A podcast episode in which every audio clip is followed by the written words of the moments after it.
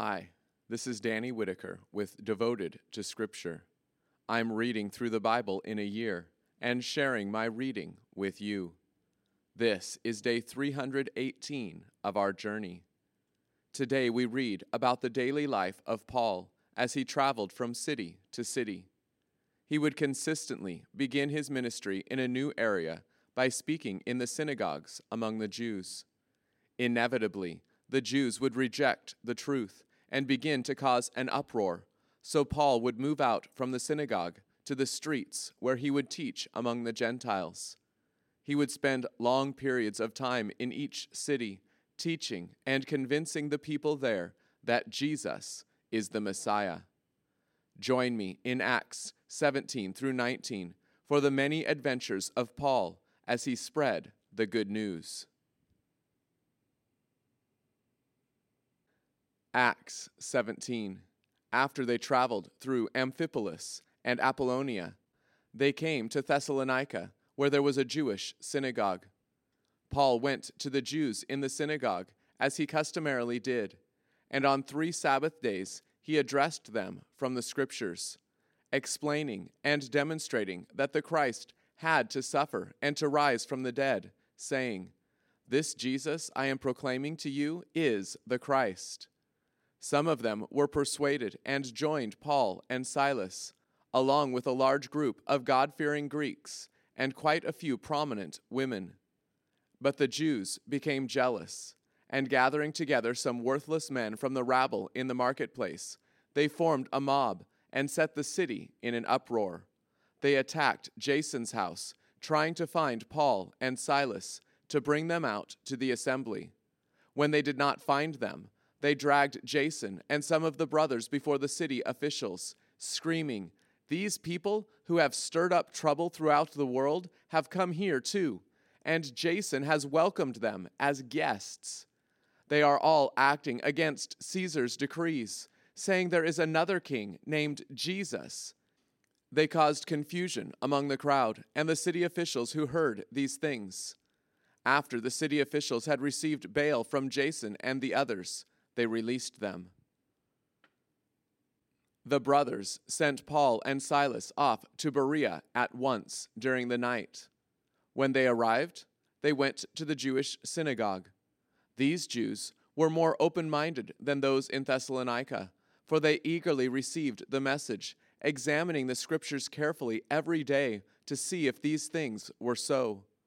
Therefore, many of them believed, along with quite a few prominent Greek women and men. But when the Jews from Thessalonica heard that Paul had also proclaimed the word of God in Berea, they came there too, inciting and disturbing the crowds. Then the brothers sent Paul away to the coast at once, but Silas and Timothy remained in Berea. Those who accompanied Paul escorted him as far as Athens, and after receiving an order for Silas and Timothy to come to him as soon as possible, they left. While Paul was waiting for them in Athens, his spirit was greatly upset because he saw the city was full of idols. So he was addressing the Jews and the God-fearing Gentiles in the synagogue and in the marketplace every day those who happened to be there. Also, some of the Epicurean and Stoic philosophers were conversing with him, and some were asking, "What does this foolish babbler want to say?" Others said, "He seems to be a proclaimer of foreign gods." They said this because he was proclaiming the good news about Jesus and the resurrection. So they took Paul and brought him to the Areopagus, saying, "May we know what this new teaching is that you are proclaiming? For you are bringing some surprising things to our ears, so we want to know what they mean." All the Athenians and the foreigners who lived there used to spend their time in nothing else than telling or listening to something new. So Paul stood before the Areopagus and said, "Men of Athens, I see that you are very religious in all respects. For as I went around and observed closely your objects of worship, I even found an altar with this inscription, 'To an unknown God.' Therefore, what you worship without knowing it, this I proclaim to you, the God who made the world and everything in it, who is Lord of heaven and earth, does not live in temples made by human hands, nor is he served by human hands, as if he needed anything, because he himself gives life and breath and everything to every one. From one man he made every nation of the human race to inhabit the entire earth, determining their set times and the fixed limits of the places where they would live, so that they would search for God and perhaps grope around for him and find him, though he is not far off from each one of us. For in him we live and move about and exist, as even some of your own poets have said, for we too are his offspring. So, since we are God's offspring, we should not think the deity is like gold or silver or stone, an image made by human skill and imagination. Therefore, although God has overlooked such times of ignorance, he now commands all people everywhere to repent, because he has set a day on which he is going to judge the world in righteousness by a man whom he designated, having provided proof to everyone by raising him from the dead. Now when they heard about the resurrection from the dead, some began to scoff, but others said, "We will hear you again about this." So Paul left the Areopagus, but some people joined him and believed. Among them were Dionysius, who was a member of the Areopagus, a woman named Damaris, and others with them. Acts eighteen. After this, Paul departed from Athens and went to Corinth. There he found a Jew named Aquila, a native of Pontus, who had recently come from Italy with his wife Priscilla, because Claudius had ordered all the Jews to depart from Rome. Paul approached them, and because he worked at the same trade, he stayed with them and worked with them, for they were tent makers by trade. He addressed both Jews and Greeks in the synagogue every Sabbath, attempting to persuade them. Now, when Silas and Timothy arrived from Macedonia, Paul became wholly absorbed with proclaiming the word, testifying to the Jews that Jesus was the Christ. When they opposed him and reviled him, he protested by shaking out his clothes and said to them, "Your blood be on your own heads. I am guiltless. From now on I will go to the Gentiles." Then Paul left the synagogue and went to the house of a person named Titius Justus, a Gentile who worshipped God, whose house was next door to the synagogue. Crispus, the president of the synagogue, believed in the Lord together with his entire household, and many of the Corinthians who heard about it believed and were baptized. The Lord said to Paul by a vision in the night, "Do not be afraid, but speak, and do not be silent, because I am with you, and no one will assault you to harm you, because I have many people in this city." So he stayed there a year and six months, teaching the word of God among them. Now, while Gallio was proconsul of Achaia, the Jews attacked Paul together and brought him before the judgment seat, saying, "This man is persuading people to worship God in a way contrary to the law."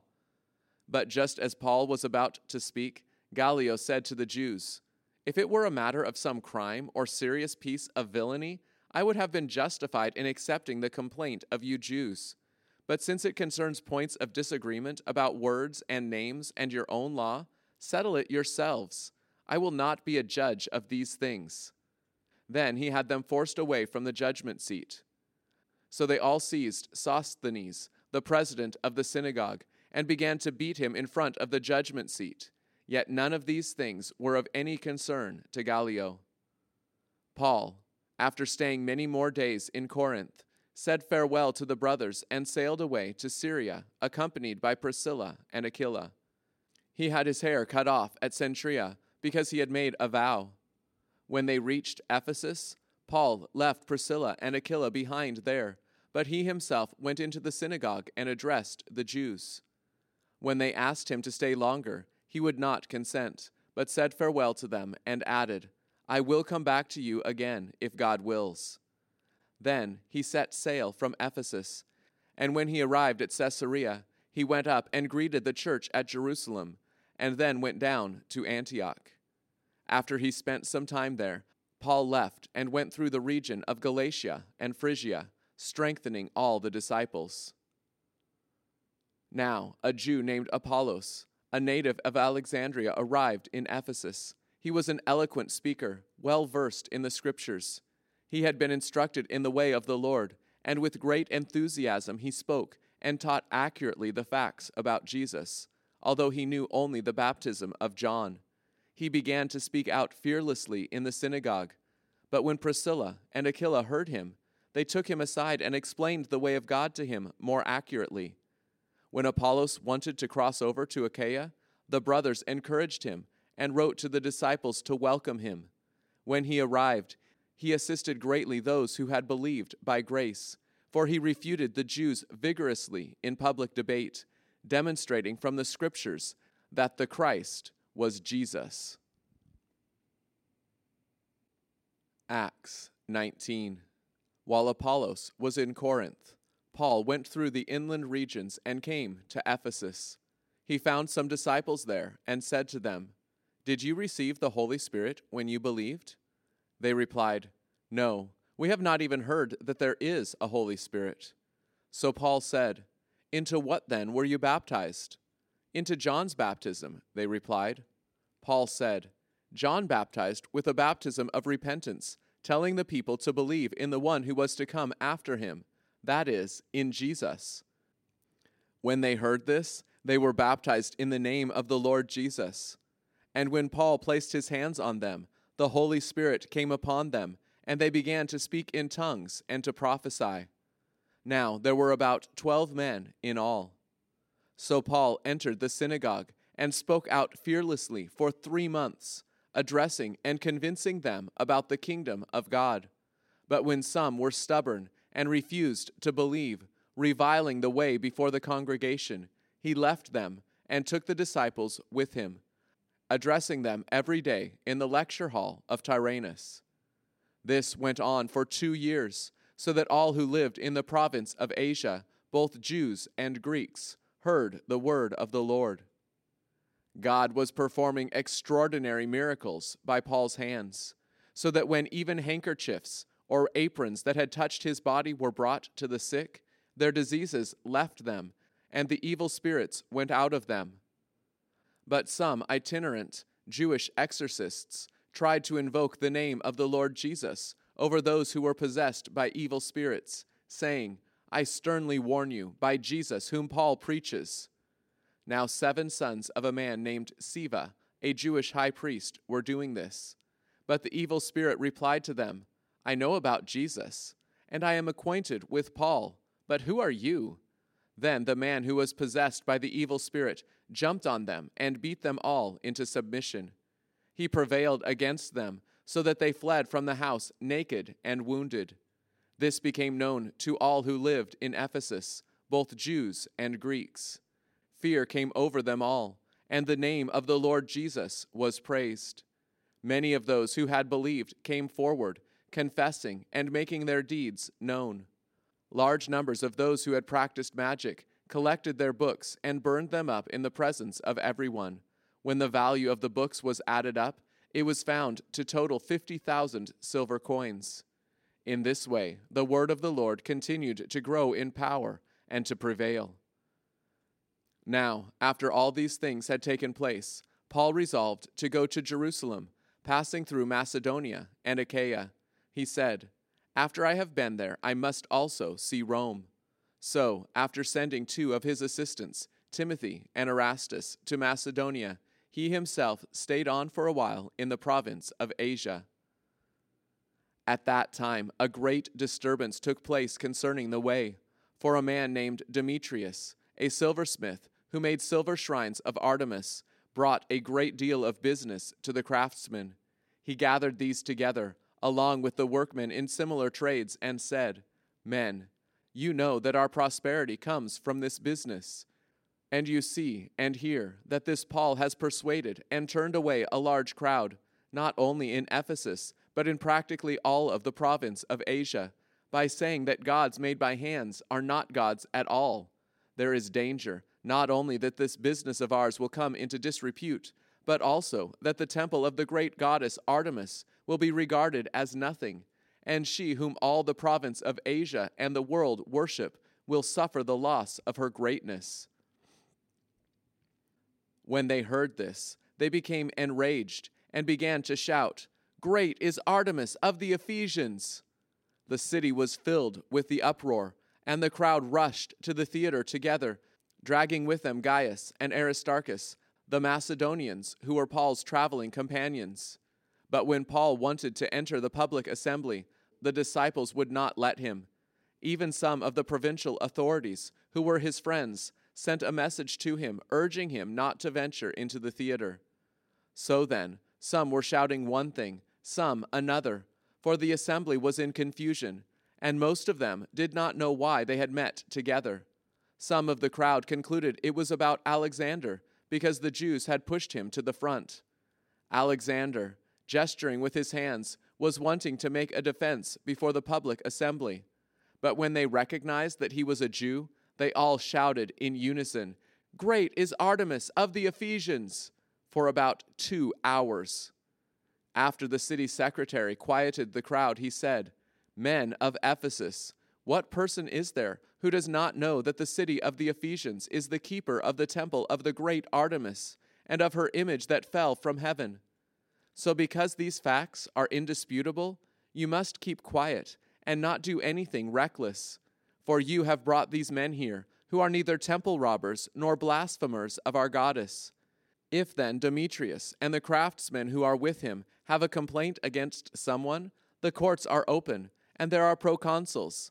Let them bring charges against one another there.